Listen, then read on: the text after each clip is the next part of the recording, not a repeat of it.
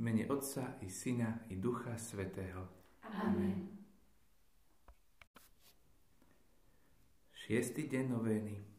Svetý Jozef, pokorne poslušný muž.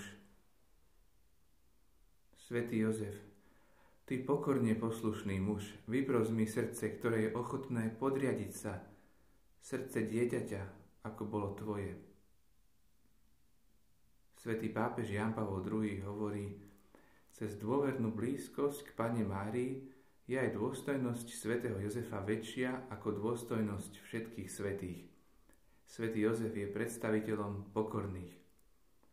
On je dôkazom toho, že ten, kto chce byť dobrým a ozajstným Kristovým nasledovníkom, nepotrebuje konať výnimočné veci.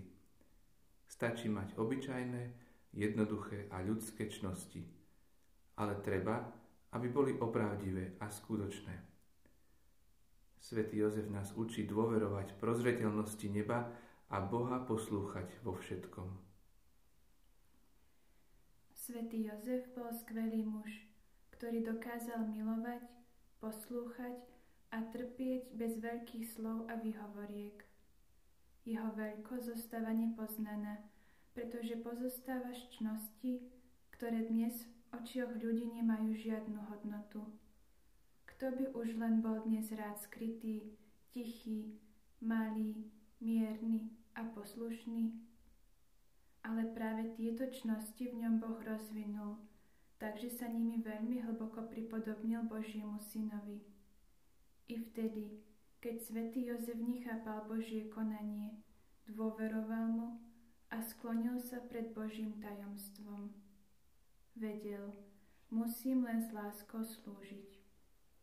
Opätovne potom nevychádzal z úžasu, ako Boh u tých, ktorí ho milujú, všetko vedie a obracia na dobré. Tak môže pomáhať aj nám, aby sme dôverovali Božej prozreteľnosti, aby sa v našom všednom dni mohla uskutočniť Božia vôľa.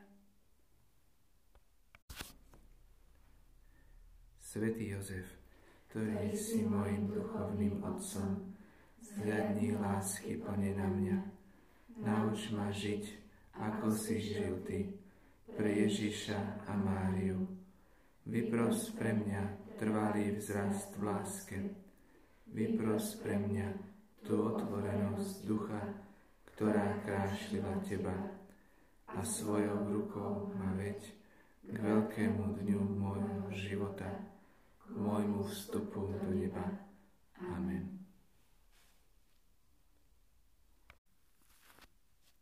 Pán s vami i s duchom Tvojim. Nech vás žehná na príhovor preblahoslavenej Panny Márie a svätého Jozefa, všemohúci Boh, Otec i Syn i Duch Svetý. Amen. Ostávajte v pokoji. Bohu vďaka.